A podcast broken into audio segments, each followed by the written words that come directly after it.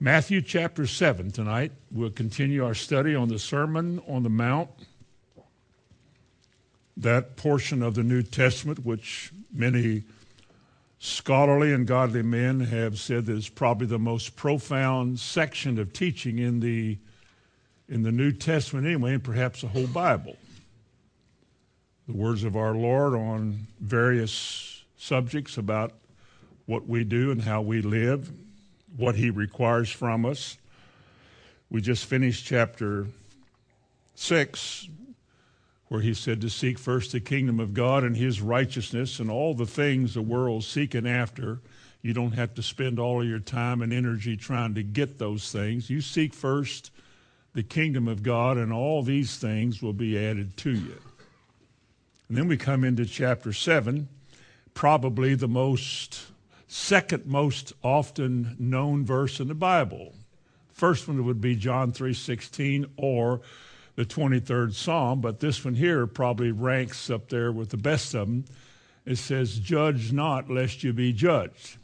Anytime a comment is made which is contrary to what somebody likes to hear or wanted to hear or expected to hear, and they don't like that, they use this verse, well, we're not to judge people. And that's a pretty common idea in Christians or non Christians is judge not.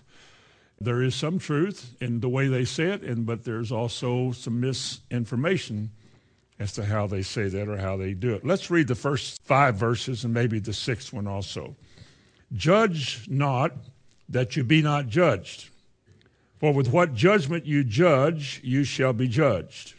And with what measure you meet, you sh- shall be measured to you again. And why beholdest thou the mote that is in thy brother's eye, but considerest not the beam that is in thine own eye? Or how will you say to thy brother, Let me pull out the mote out of thine eye, and behold, a beam or a log is in your own eye? You hypocrite, first cast out the beam out of your own eye, then thou shalt see clearly to cast out the mote out of thy brother's eye. Then we'll probably get to this. Give not that which is holy unto the dogs, neither cast ye your pearls before swine, lest they trample them under their feet and turn again and rend you. Good instructions. Good instructions. Now, judge not lest you be judged. And it's true, as he says here, a lot of people who are guilty of judging, as he intended for this to be understood, are people who are less than cautious about their own life. They themselves have many flaws that could be judged worse than what they're judging in somebody else. They cannot see their own weaknesses or flaws, but they're able to see everybody else's. And when they see flaws in other people, they want to tell them their wrongs or broadcast their wrong to other people or send the message to their friends about who's wrong and who's right and who's in and who's out. And Jesus condemns that. He said, That's not the way I want you to live. You, don't you judge lest you also be judged. Now, judging in the New Testament, the word judge here is a, is a simple Greek word, krino, K R I N O, and it simply means to judge or to form an opinion or to give an opinion after making a distinction or looking at any kind of subject or whatever the problem is, a verse, a statement, or an action that somebody's taken. You look at what they did, and immediately we all, we, I mean, this is natural, we all pass judgment. You hear somebody out in public talking loud and vulgar, you can't say you don't pass opinion or pass judgment because you do. You think, well, that's not very nice. Well, that's isn't that true? Not to be loud and cursing in public, it wouldn't it, would that be wrong? Maybe I was the only one who's raised like this. Well, you know that's wrong. It's offensive to you. You're irritated by it. You don't like it. And so you say, man, somebody is not very nice. Well, that's a judgment that you pass, but it's not, it's not wrong judgment. You didn't just see a person and said, that's not a very nice person, but when they spoke, they revealed a little bit about themselves, and you know better who they are, and your judgment's fair. I mean, they said it, and then you looked at it and thought, well, that is true. But the word means to discern. A judge in a courtroom would listen to both sides. You listen to what this side says, and you listen to what this side says. And there's two different ways to see things. One of them is right or wrong, or there's a little bit of both. But a fair and just judge does not play favorites with what is right or wrong. The one thing that everything must measure up to is truth. Is it right? Now, we're not teaching on ethics tonight, but that's where it comes to. Is it right in the eyes of God? Is it fair and is it just? And we are called as God's people, as would God, to make a fair and just evaluation of what we hear, see, or what people do, or what we do. We're even told to judge ourselves in 1 Corinthians 11. It said, if a man would see himself, these are my words, if a man saw himself as God sees him and would reach a verdict against himself and not compromise himself, he wouldn't cause God to reach a verdict against him. Or God would not have to chasten a man who is willing to recognize you're right, dear God, and I'm wrong. And because you are right and I'm wrong, I'm going to do something about my wrong. Otherwise, if you, I don't think I'm all that wrong, then God may have to chasten you in order for you to learn what is right and overcome what is wrong. But to judge is to consider a particular case and to reach a judicial verdict concerning it. And God holds us to doing that fair and just. Whether it's somebody you don't want to be wrong, it doesn't matter. If they're wrong, they're wrong. But concerning the kind of judging that he's talking about, let's look at it this way. What does to judge not mean? What are we not to see in this verse? Because some people think that if you if you say something about somebody else, like, well, their church doesn't believe in the rapture, and I think they're off. Somebody would say, well, you're not supposed to say that. That's that's not fair. Well, is it true? Is it true? Now, listen to me. Not everything that's true needs to be broadcast. Thank you. Not everything that you see that is true uh, needs to be broadcast and sent abroad. But when it comes down to judging, one of the things that we have to realize that it does not mean is that, that it is not a commandment to turn a blind eye to sin or error. We do not turn a blind eye to sin or error. We see two people doing things that they should not be doing, or a brother overtaken in a fault, which is a judgment call. That doesn't mean you turn your head and say, "Well, you know, that's I'm not perfect, so you know everybody has flaws, and I'm I ain't, it ain't mine to deal with. I ain't gonna deal with it." You know, if we all had that problem, the church would be in chaos. Nobody would ever say that anything is wrong. Every man was like in the days of Judges. Every man would do that which is right in his own eyes. And if we were doing two different things, but we said, well, as far as I'm concerned, it's okay to do it, uh, then we wouldn't have a church. We'd just have a bunch of people in some kind of a club. But somebody, in, in this case me, or maybe in some cases you, like in Galatians 6 1, you see a brother in a fault, you go to him. Somebody has to reach judgment against sin. When you see things that are wrong, you must deal with it, but you have to call it wrong. And if we don't do that, it, like church discipline. How could you discipline a member of the church unless you made a judgment against what they did or what they said or what they're doing? You have to judge the situation in order to reach a verdict. But you have to have as the norm for what you're judging is the Word of God. Turn to Galatians 6 1 again. Let me just point out a thing or two. If we did not judge wrong in a church, if we did not judge wrong actions or sin or error, we couldn't do this. We couldn't do Galatians 6 1. He said, Brethren, if you see a man overtaken in a fault, now do you not have to judge that a fault has taken place? What determines what is a fault? Uh, based on what is do you judge somebody's in a fault? Based on what? It has to be the Word. It can't be yourself because we're all imperfect in ourselves. Well, then who's going to deal with it? What does he say? You who are spiritual. Well, you see, I, I don't know if we're sticking there. There two little nubs back here on my back. Can y'all see them? That's where my wings used to be until the backbiters bit them off. Well, nobody's perfect. But that doesn't mean nobody is spiritual. A spiritual man is growing. He has a heart for God. He is overcoming. He's working on his life. He's not consistently shallow and, and indifferent and eh, no big. He's not just loafing spiritually. Spiritual man recognizes his weaknesses. A woman, spiritual person would recognize their deficiencies. And they would approach the person they see overtaken in a fault with the attitude that he says that Paul writes of in Galatians 6:1. Let him restore such a one how? In a spirit of meekness. That means humility.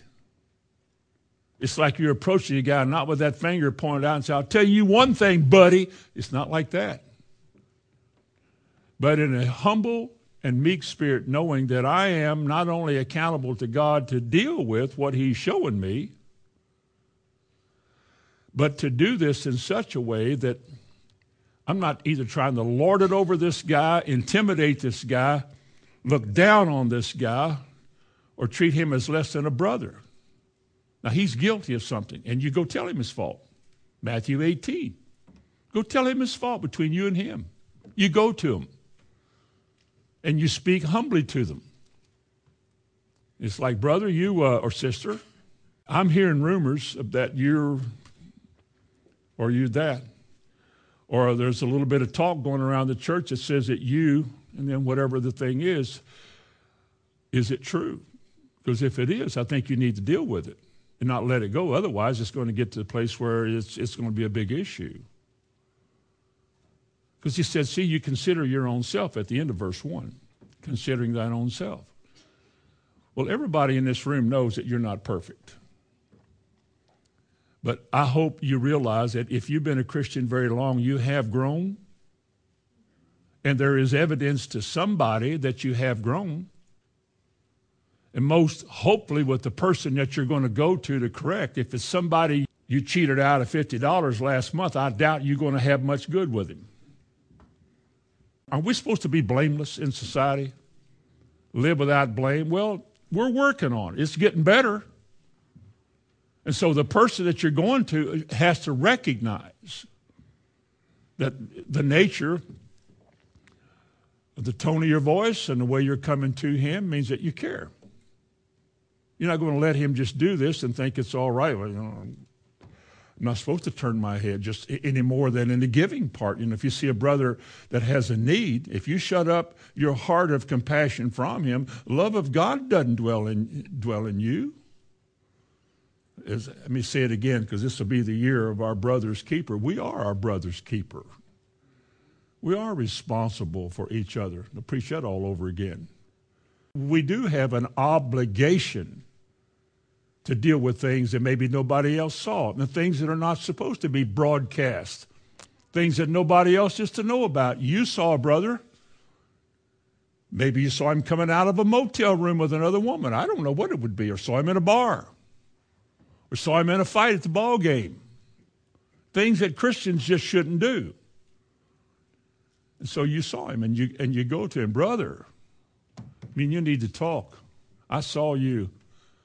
And the Bible says if he repent, you've gained him. That's enough. We've said all that needs to be said. But somebody has to make a judgment against it or about it. That's not a license for a church to be full of little policemen. You know, walking around with a little badge and have a little holster you put your Bible in, you know, giving people tickets that break your rules as though the standard that God judges people by is how you see everything. It's not that there's two ways to see everything. There's only one way that is that is right, and that's what we endeavor to do. So we go to people in the spirit of meekness and, and, and fairness to make a just and fair verdict. We don't want to hurt this person. We don't want to try to intimidate somebody or look down on somebody, but I judge about what you did. You're really wrong because the Bible says that's wrong. And if you can gain your brother and he'll repent and turn his life around, then, well, what does he say at the end of James 5? Let him know. Brethren, if any of you, verse 19, do err from the truth and one convert him, turn him around, what does it say? Let him know that he which converteth the sinner from the error of his way shall save a soul from death and shall hide a multitude of sins. I am my brother's keeper. You are your brother and sister's keeper we do have a right to note what is wrong. Even as Mark 16 says, if there is somebody in the church who is causing trouble, causing divisions, and whispering or backbiting or saying things they shouldn't say, the Bible says, mark that man. Mark him before all. You mark him so that others may fear. You can't allow that. You can't have three or four different trumpets blowing in a church. You can't have different opinions and expect us to have unity. Anything that divides, God hates. One thing you can all be sure of is God hates division. God hates division, divisive things. He that soweth discord, for example, amongst brethren, in Proverbs 6, the Bible says God hates that. Well, we have to make sure that doesn't happen. And if it does happen, then we have to judge it, don't we? So, back to the Sermon on the Mount, Matthew chapter 7. So it does not mean that we're not that we're supposed to turn our back to sins or anything else. Secondly, it doesn't mean that we're to turn our backs on error. Error or wrong, any doctrinal or other truth or error.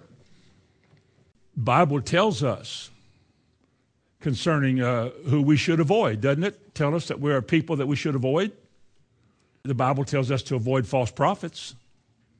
Well, you have to make a decision that that's false. You have to have something, some kind of a go tos, which is the Word of God.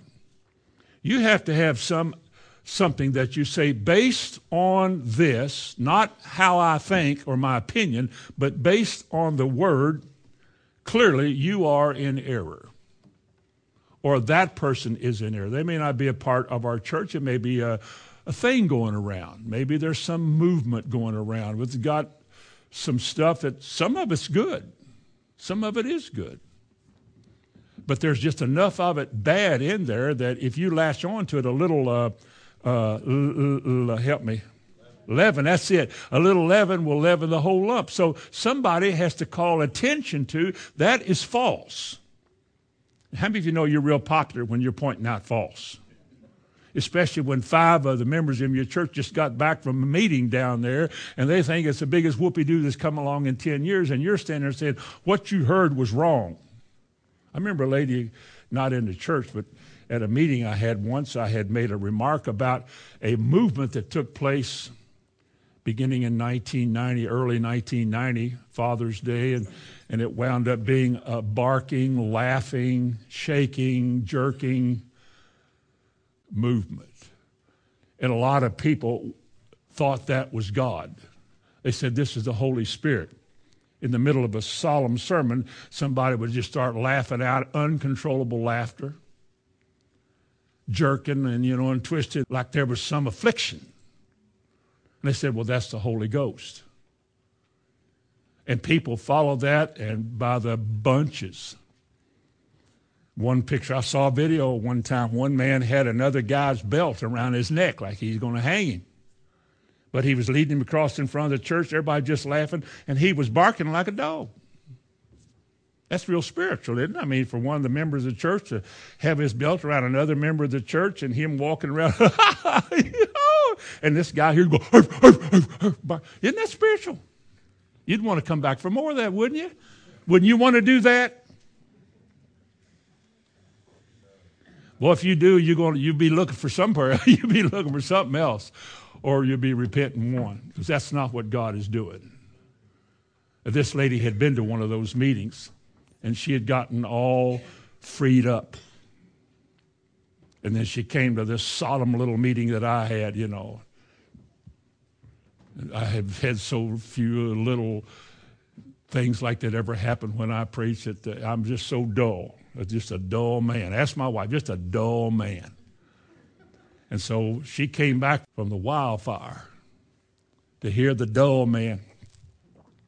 And I just, all I gave her was just, just the word as I understood it. And I marked in that meeting about the error that goes around and distorts the truth, but misleads people thinking that it's okay and they follow because there's a group following it. And I mentioned that barking.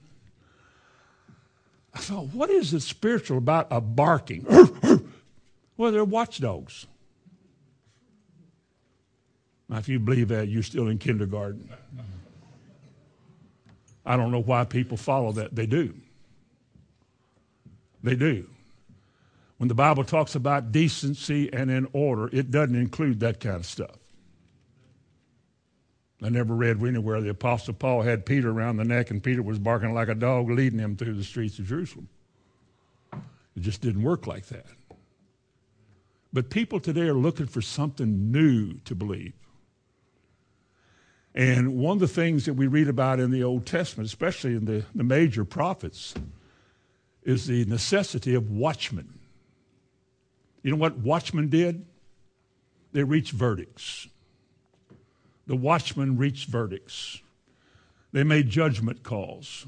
The wolf is coming. Paul warned about wolves in sheep's clothing. Well, you need to know who is a wolf. How do you know who is a wolf in sheep's clothing? They're out there, they're going to come false teachers, false apostles, false pastors.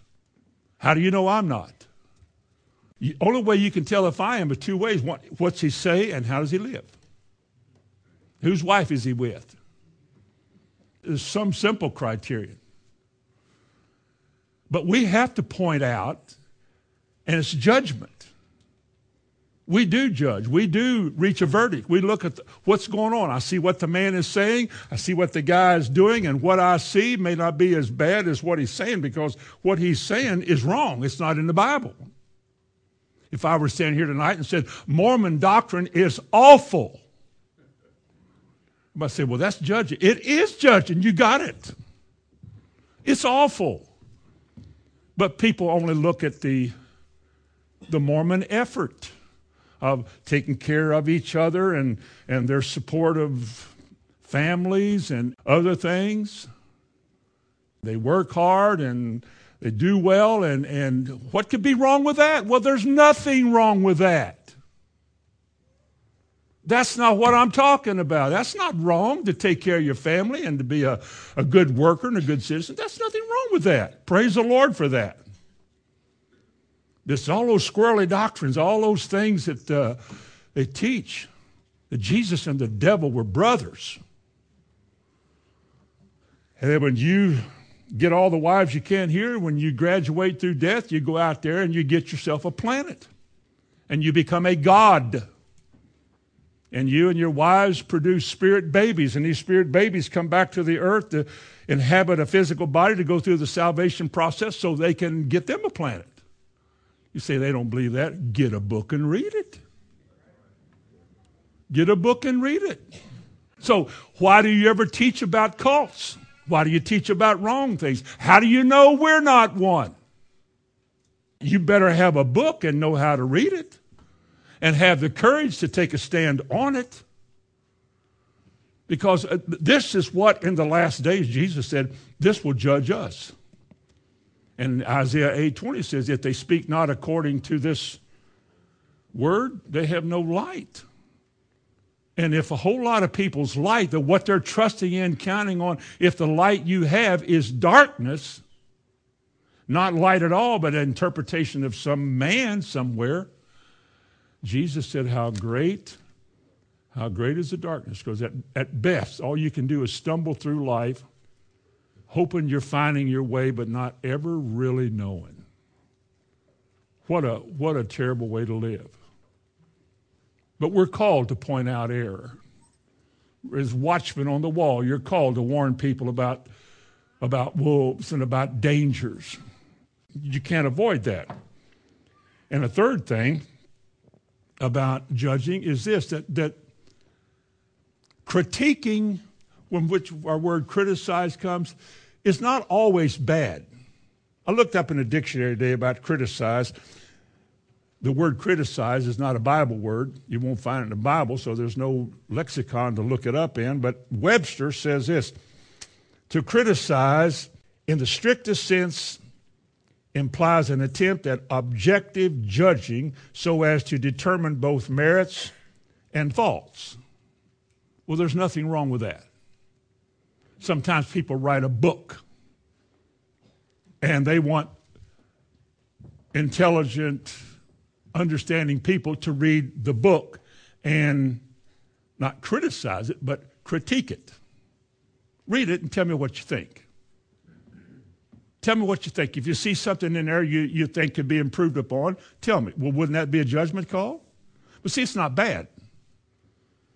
Criticize is used bad in our society and it's used bad in the church because it is one of those things that just divides us and separates us.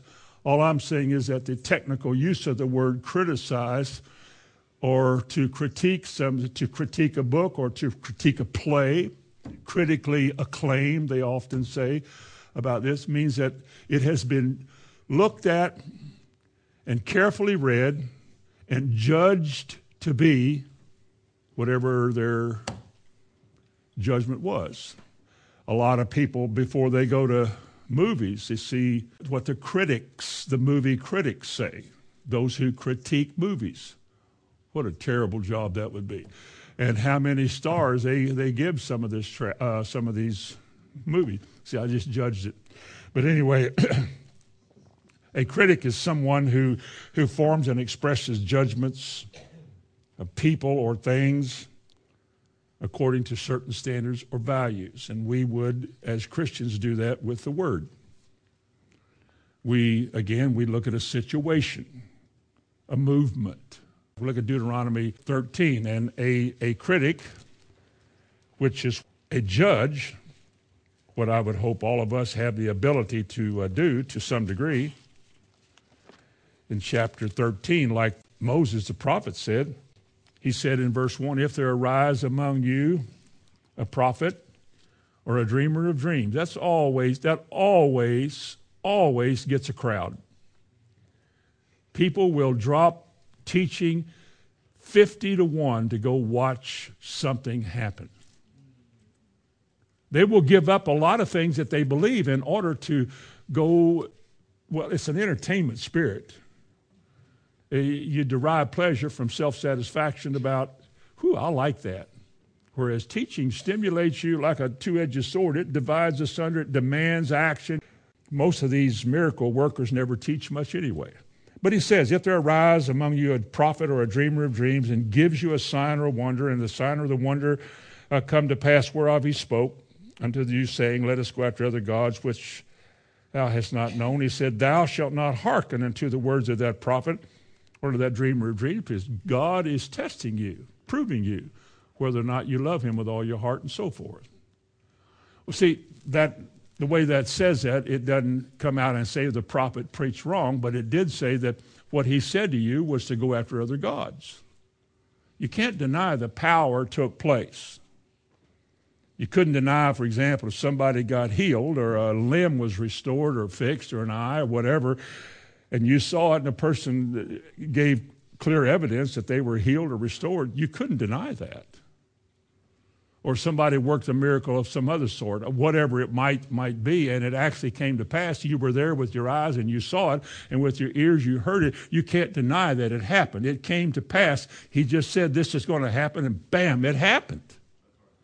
Now, there's a tendency to say this has to be God because all miracles come from God, right? No, in the last days, one of the outstanding deceptions of the last day will be lying signs and wonders. They're true signs and wonders. They actually do happen, but they are lies because behind them is the work of the devil. And not only is it the work of the devil, but the work of the devil to deceive or to snare those who follow it. What if I told you this? You're probably going to be tested the rest of your life to see whether or not you'll put the word first. You're going to see things that mislead you, but boy, so I like that. So he was so good to listen to, but yet it was wrong. What he did and what he is, the direction he's going is wrong. If you follow somebody is wrong, they're going to lead you wrong. Listen, the purpose of ministry, God did not give ministry gifts to the church for you to follow them. You listen to them, yes. You find out where they are, and yes. But the purpose of ministry is to point you to Jesus as your source, as Lord, controller over your life, as the one to whom you give your heart and your mind and your soul to. That's our function, is to point you, to make clear to you that Jesus only is whom we should follow. If we're doing something to get a following, if we're trying to become famous or important, maybe gain a following and people elevate us. Whoa. So we become one of the important people in the kingdom as it exists. Then we're no longer pointing the people to Christ. If I keep exalting myself and telling you how accomplished that I am, and you, then you look to me. I become the source you go by. You judge what everybody else says, but what I said. I become the standard that you hold everybody else to. Well, Brother Hamilton says it like, like this Brother Hamilton is not, the, not your source. Jesus is our source, is he not? A lot of men have taken his place because they say, well, I'm a follower of, well, I could show you in 1 Corinthians chapter 1 where one of the arguments against the church in Corinth was that I'm of Paul, I'm of Apollos, and I'm of Peter, and well, I'm of Jesus. They were so divided because they chose people to follow. People were easier to follow than somebody you can't see. That's why Israel wanted a king. They wanted to be like the heathens round about them. They had a king. They had routines and they had things that they did. They, and, and because it was all visual, they didn't want to. They didn't want to follow the invisible God who led them through the Red Sea, that they couldn't see him, but they saw what he did. They, they wanted something like everybody else had. We like to have things.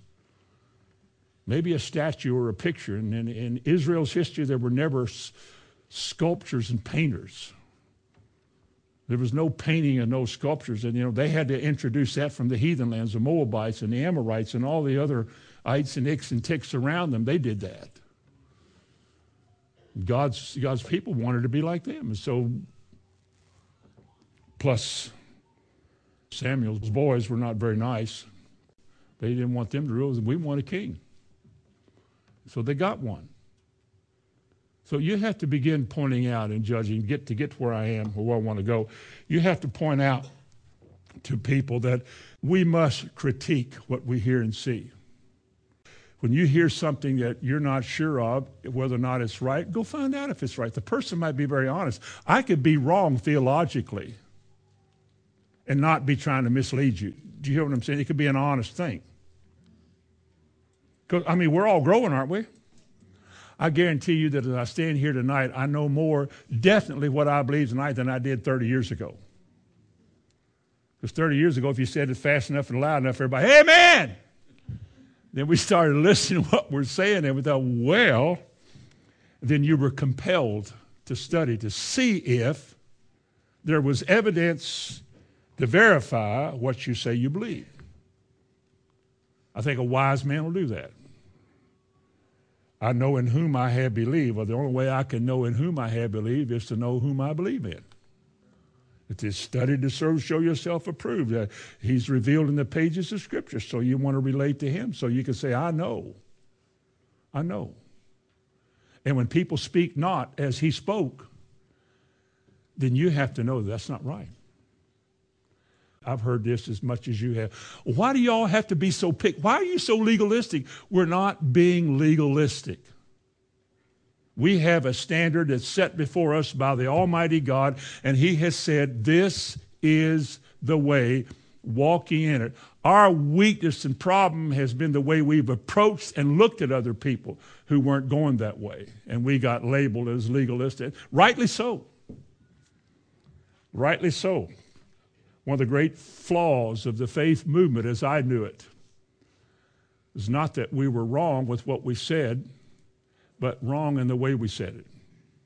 Very little humility and meekness, just a whole lot of, look, I know where I am and you ain't there, and if you had anything at all spiritual, you'd, you know, like two ladies I knew who went to a meeting one time, was in a, a garage in another state they had heard about this meeting and they were praising the Lord. And these two ladies went and they couldn't, they couldn't join in the praise because all they could notice was that these some of the women didn't have head coverings and there was something wrong here and the song leader this or something and the preacher said something about you know they just they could not enjoy anything nothing but they had two boxes of tapes and it was over they wanted to make sure that these people knew that there was a whole lot more than what they had, and they could do a whole lot better if they just listened to these tapes.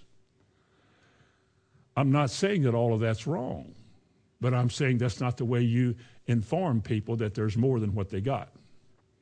Because what that does, at least in my lifetime, when you see these people coming, you go, lock the door.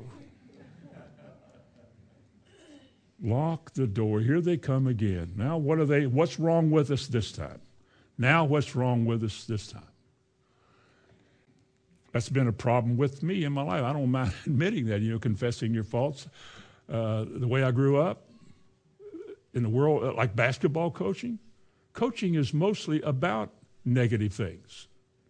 A scouting report is a negative report on the weaknesses of your opponent and you tell your your players about this this person does this and he can't do this and you need to do this. And i mean a whole lot of it is pointing out faults. Coaching and training your team is about pointing out their weaknesses and their it's all about negative things not all but a lot of it's about negative things. I liked it i enjoyed it. I'm amazed at how much i still remember about it but i mean it's just what you do. And you come to the lord and you begin listening to the gospel and you look around and that spirit, that negative, critical, fault finding, finger pointing spirit still rises up. See, a negative person is, is it probably usually an attempt to promote himself above other people so that he's more right than anybody else is. Maybe he's found more faults than other people. Jesus said, Judge not like that, lest you be judged. And you that see yourself as so above everything, so advanced,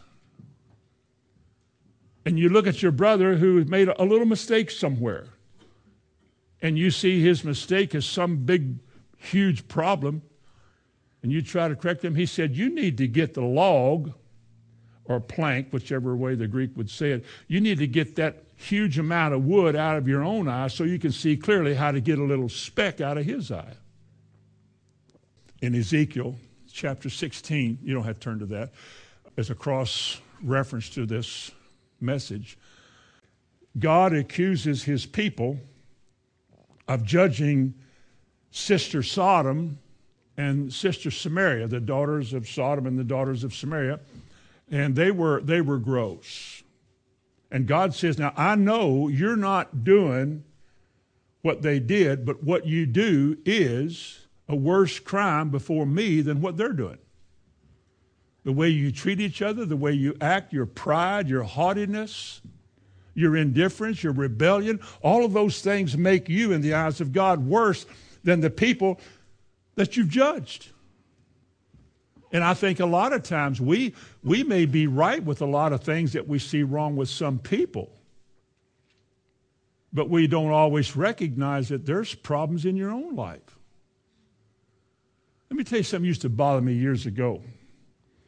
The people that were so right theologically, they had their I's dotted and their T's crossed, and they had their tape list intact.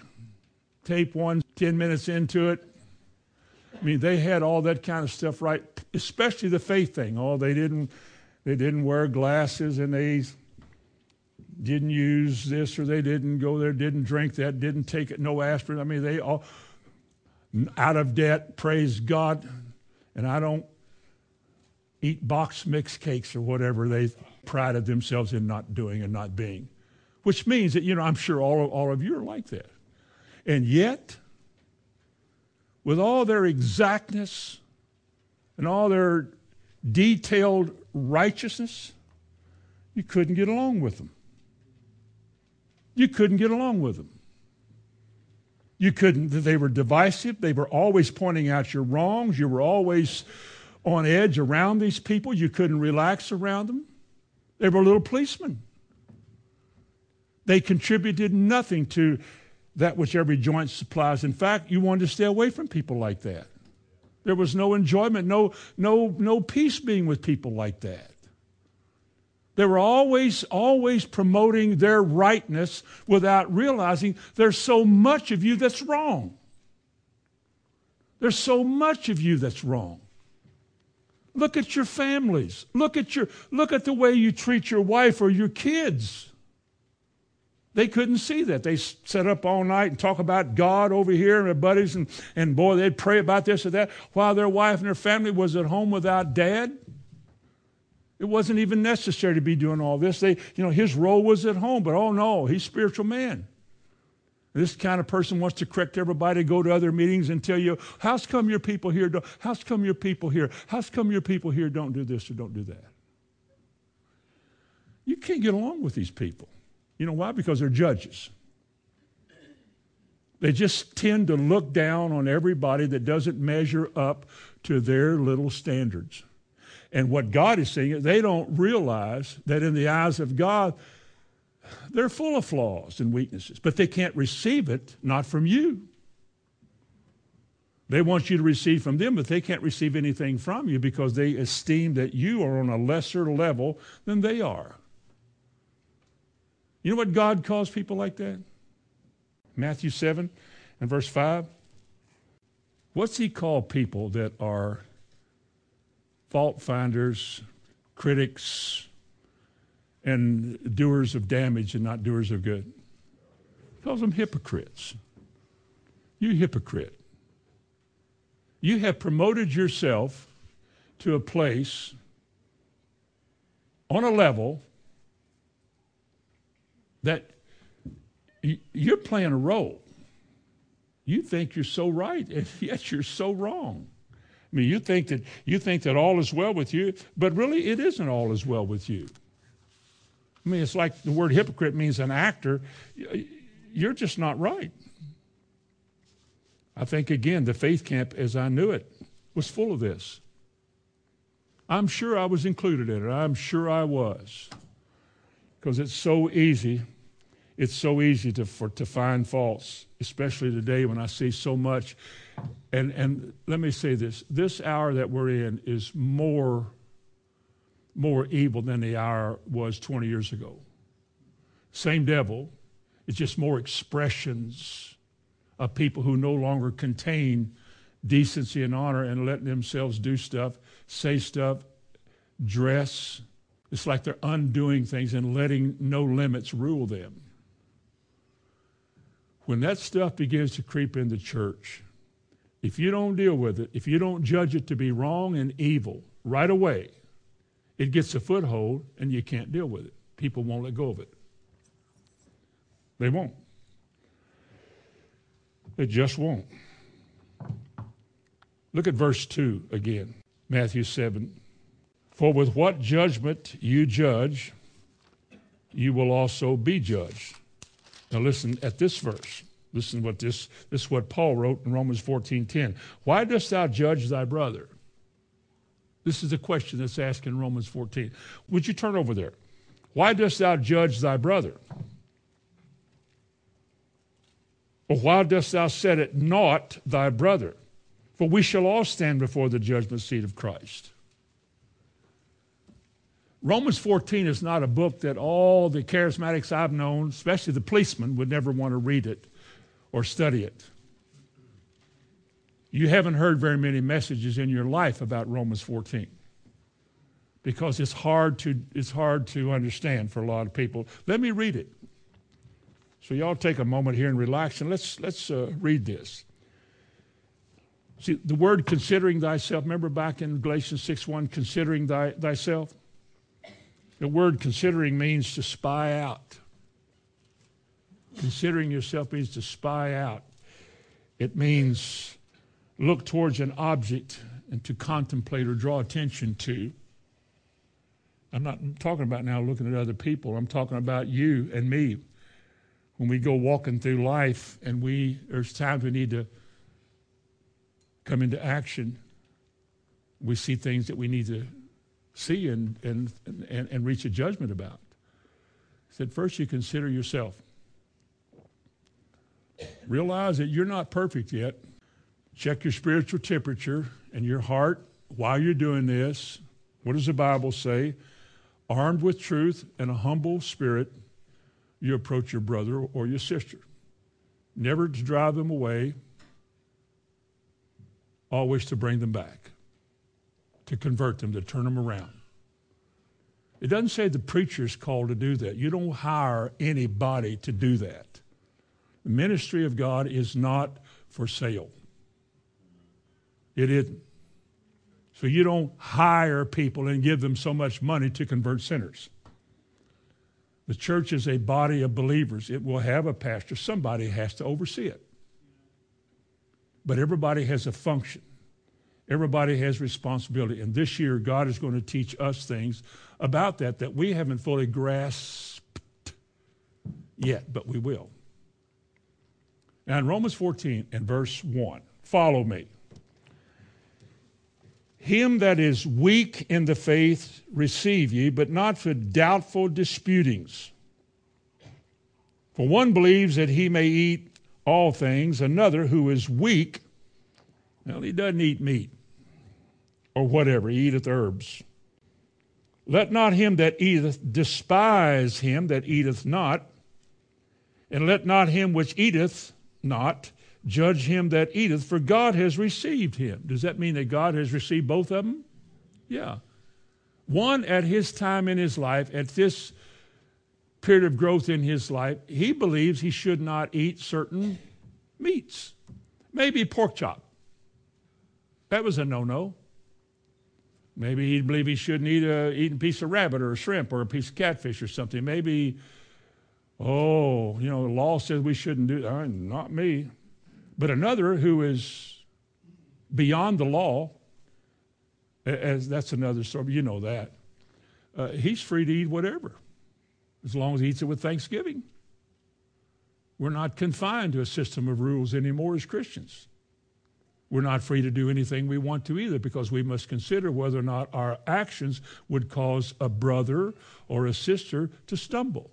So we do consider. If my neighbor next door thought it was a horrible crime to wash your car on Sunday, I would never wash it in front of them. But there should come a time, if the teaching, and it will come, that they should see that and overcome it. Then I can wash my car and wave at the same time. Verse 4 who art thou that judges another man's servant? Of course, this man being God's servant. To his own master he stands or falls. Yea, he shall be holden up, for God is able to make him stand. One man esteems one day like a Sabbath day above another. Another man, like myself or you, would esteem every day alike. Let every man be persuaded in his own mind, fully persuaded in his own mind. Does that mean that you can believe anything you want to? No, it begins with him that is weak in the faith. He is to be tolerated. God does. So should we. That doesn't mean the time won't come in which you'll be able to impart a better knowledge to him, like to Apollos once. Remember the Apollos learned in the scriptures and he was shown a better way. Well, there'll come a time.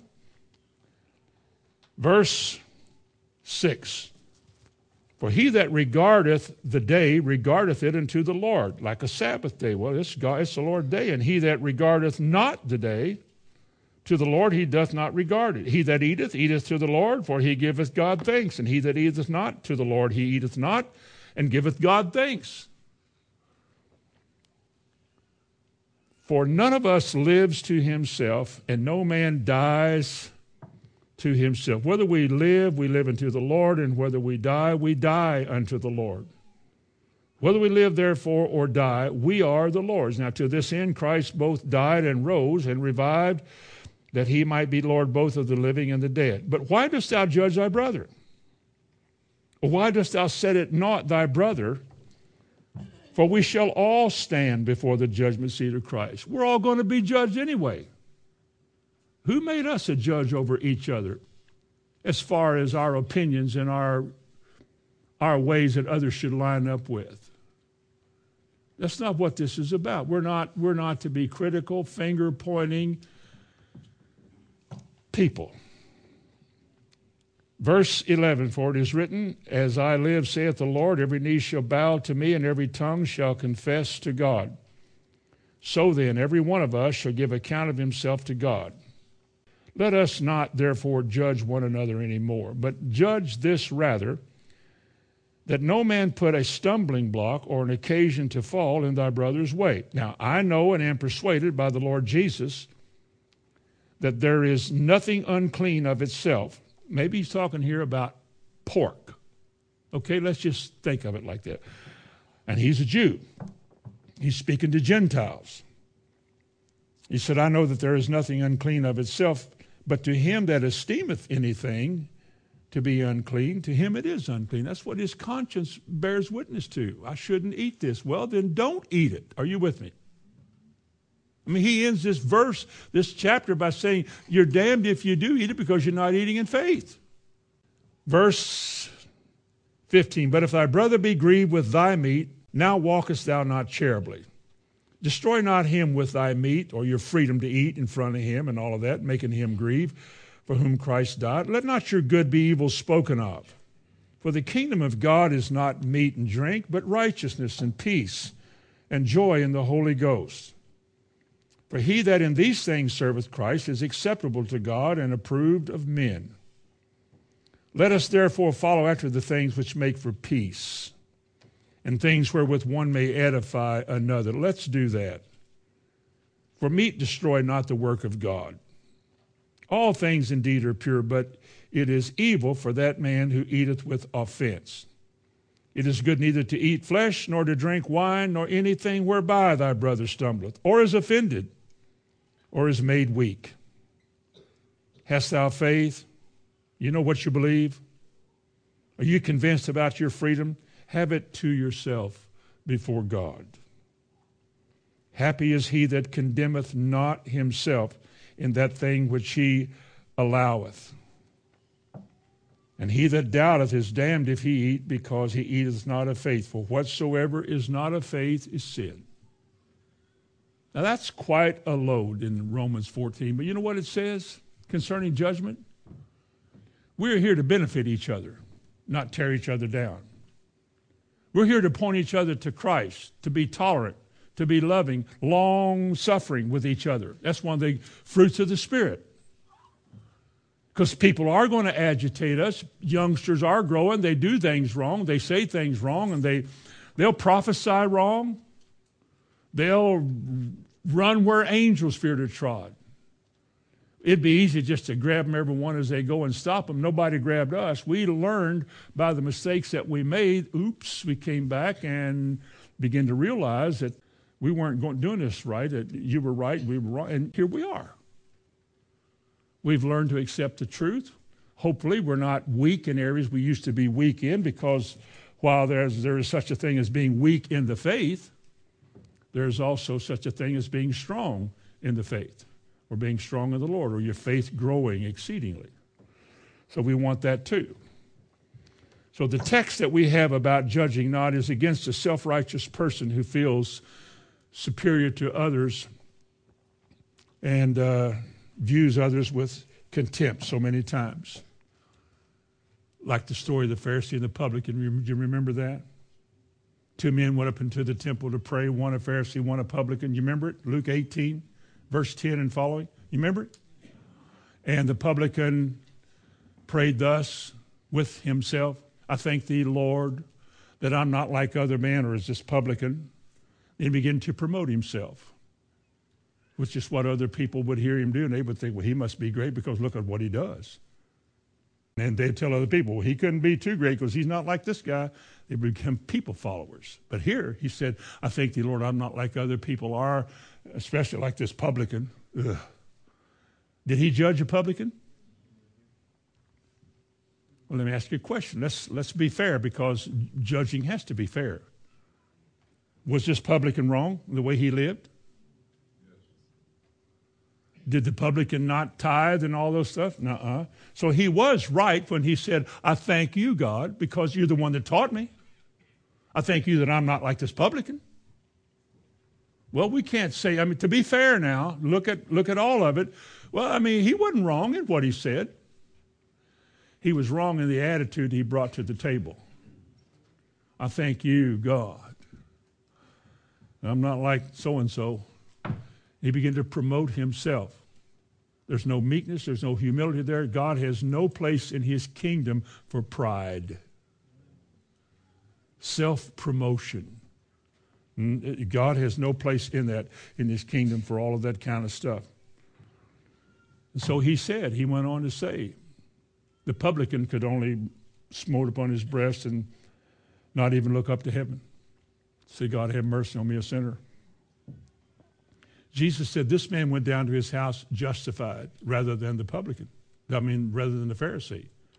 Yet the Pharisee was the one that was actively doing things, actively studying, actively trying, actively uh, a follower of the law. He was trying to do all that, but he had done it to the points where he was proud of his advancement. I've known a, a preacher or two like that in my life, so proud of what they thought they knew, and yet apparently what they knew wasn't very big at all because they're living like the devil today. I've known people who were preachers who, in the last 30 years, have given it all up. What were they doing before? How did they say all the things they said, all these eternal truths that they were giving? And yet,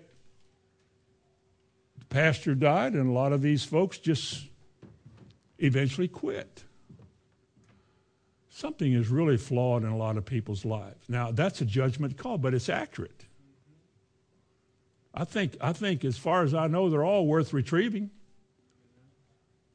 But there's also true that once a man has learned a whole lot about the Bible and has learned the way of righteousness and all of that, to renew such a man again, to see his need for repentance is not easy to do. Well, I'll tell you, folks, when you put your hand on that plow, you really want to leave it there. You really want to leave it there.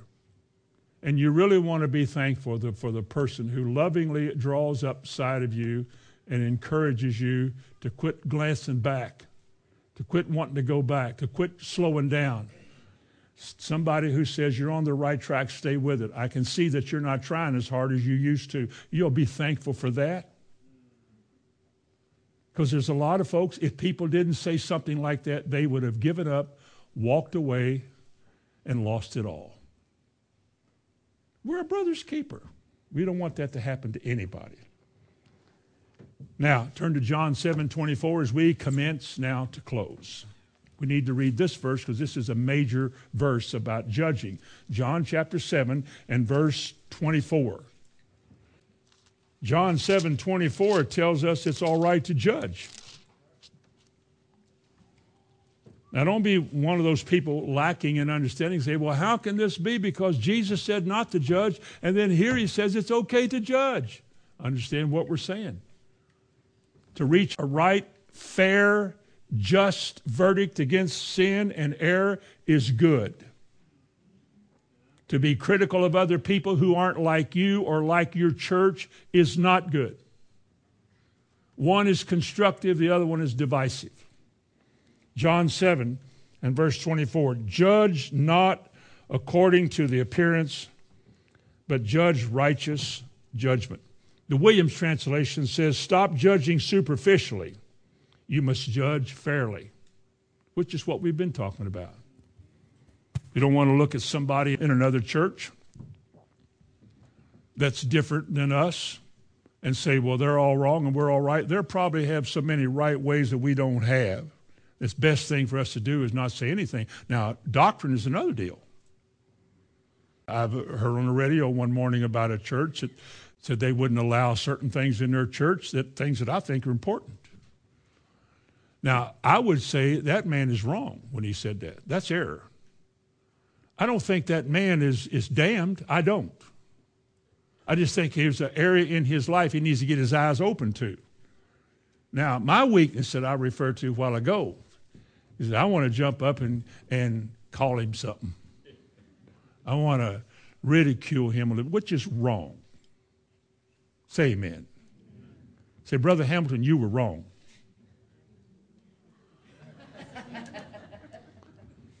It's okay to do that because I am wrong. I was. Anyway, I'm working on this. I'm doing a little better. Because I think, you know, the people that you sometimes question, like somebody said, well, they're a loving bunch of people. And they haven't always said that about us. Maybe they haven't been around when the love popped out. But what a lot of people call love is a lot of smiles and, and hugs and everything, which is good. I like that. But if I disagree with you, don't say, don't do that because your love is only superficial. It's like filial love. We love those of like kind, a fraternal love. We derive pleasure from being around each other, but it's not agape love. I love you whether you love me or not. And I'm not loving you to get you to love me. I love you because it's the nature of God to love you. Whereas filial love, a kiss, means that I like you. You're not going to like me back? Well, then forget it. I don't like you either anymore. All right. But God wants us to love in that, in that way. There's times we have to call an ace an ace and a spade a spade. Righteous judgment means that things that are right, things that are fair according to the standard.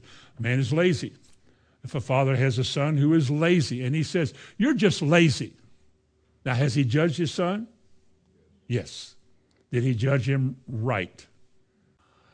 Well, or a man who comes out of a motel room with another woman and you say, You know what? Not only is that the appearance of evil, but I judge you as an adulterer. Nothing happened in there. Right, right. You just held hands and watched the, the, the Weather Channel. Right. How of you know that a judgment call is exactly that? It's a fair and just, having evaluated something, you reach a verdict. Or if you don't know something was wrong, you go to the person and said, Did you? Did you say that? Did you start the rumor? I've chased rabbits for 50 years. I've only been saved 40 some. Somebody said, so and so said, well, he said and she said, so you start, okay. Somebody said, you said, well, she said, okay. Somebody said that you, so and so said, you said, well, who else? Okay. He said this, he said, and finally get back over here. And you know what? The thing, well, that's not what I meant. Well, why did you say it? Were you wanting to bring pain on somebody? Were you trying to get a lot of people to agree with you that, that your brother or your sister is not worthy to be in your company? Do you know God hates that? Then you raise your hands and act like you're in, like a Pharisee before God, you're a hypocrite. Matthew 23. Look at verse, first of all, look at verse 13 and 14. Matthew 23, 13 and 14. But woe unto you, scribes and Pharisees, hypocrites. Is that a judgment? For you shut up the kingdom of heaven against men. Is that judgment? What's he basing it on? Had he not seen them and watched them? He said, You neither suffer them to go in, but you won't go in yourself. Verse 14 Woe unto you, scribes and Pharisees and hypocrites, for you devour widows' houses. How does he know they were doing that? You know what they would say today in this wishy washy age? Well, now, that's not fair. How do you know they're devouring a widow's house? Like, like what do you mean they devoured? I say, you just listen to what Jesus said. He never said anything wrong. This is God in a human body.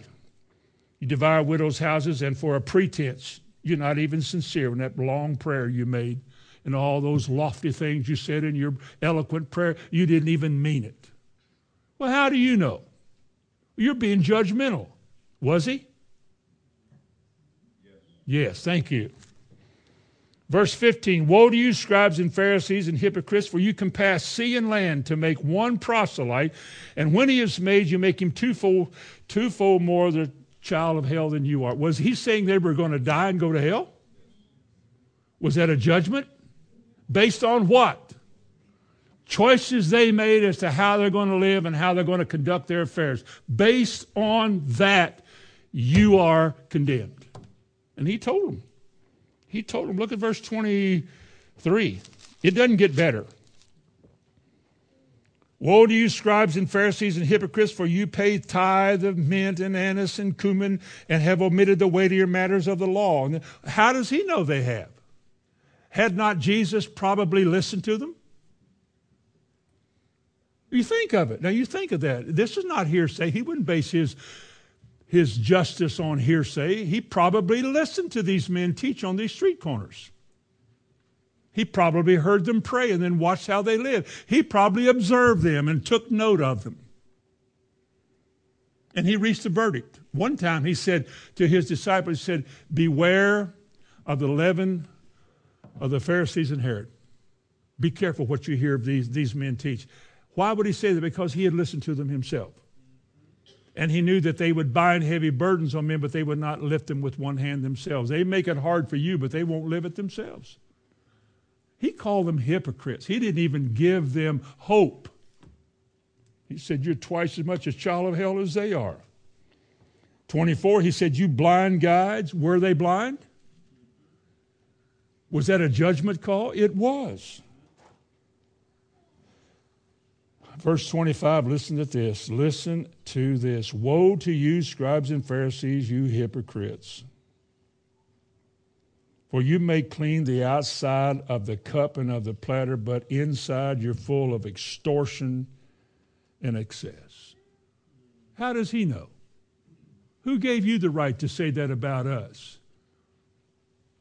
Verse 27 Woe to you, scribes and Pharisees, for you are like whited sepulchres which indeed appear beautiful outward, but within you're full of dead men's bones and of all excesses. You outwardly appear righteous unto men, but within you're full of hypocrisy and iniquity. How does he know? Did he judge these men? That doesn't mean we're supposed to go around looking for somebody that we can say that to, but I'll guarantee you this. If you have been observant, if you've paid attention, if you've seen, as I have, You've seen a lot of things come and go and seen how people are vulnerable and how they fall. There comes a, there comes a time in your life you're able to point that out. Now, people think you're critical. You read in the paper where a major denomination questions as a part of their agenda whether or not a woman should have to submit to her husband. Why would the whole bunch of you have to vote on that? It's in the Bible. It's not a put down, it's a military word which simply means to rank under. He's not better than you are, but this is the way God wants it to be. And you're going to vote on that? Or they're going to vote as to whether women can be priests in their church or not. You don't have to vote on that. Uh, read the Bible, the husband of one wife. The husband of one wife. That would qualify her. What if she was married to another woman? And she's a boy roll or whatever, however they do that. And she says, Well, I am her husband. Says who? I reach a verdict against that tonight in Jesus' name. That is wrong. See, I just judged. I didn't do that to inflict pain and damage because they made the statement themselves. They're wrong. I simply pointed out that what you just said is wrong. That's not right. I would warn you stay away from that. Because a little bit of that has a little bit more coming. Just like men who lie in wait, waiting to deceive, they're there all the time.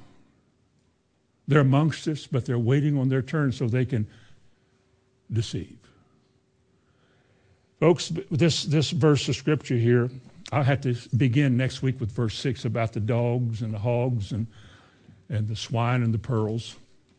But what we said tonight is this God forbids critical, sinful, censuring hearts towards other people on the basis of looks or opinions or feeling. We are to judge according to righteous judgment, as John 7 24 says. Righteous judgment. Are they wrong? Is your attitude right? And you inform them that they are wrong? This is what he wants. But to walk around pointing your finger, as he said in Isaiah 65, holier than thou,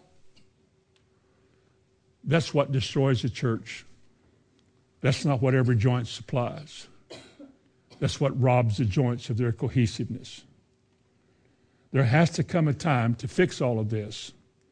You have to look at everybody else that God joined you with and esteem them all as better than you. That's Ephesians 2.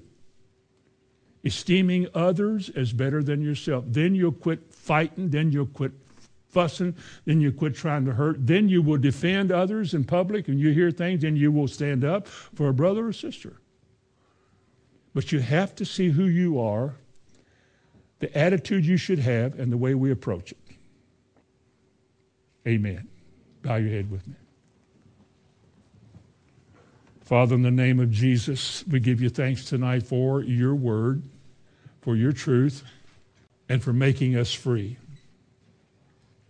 Now I ask you to impart into our hearts accurately and properly this word. That as we leave here tonight, we'll be better informed than we were on how to be right and proper with other people concerning rights and wrongs that we see or hear. We desire not to be little judges and little policemen, but we do desire to be armed and equipped with your word so that when we see a brother in a fault, we can restore him, knowing what James said that we save him from a multitude of sins. Give us that grace in our heart towards others. I ask in Jesus' name. Amen.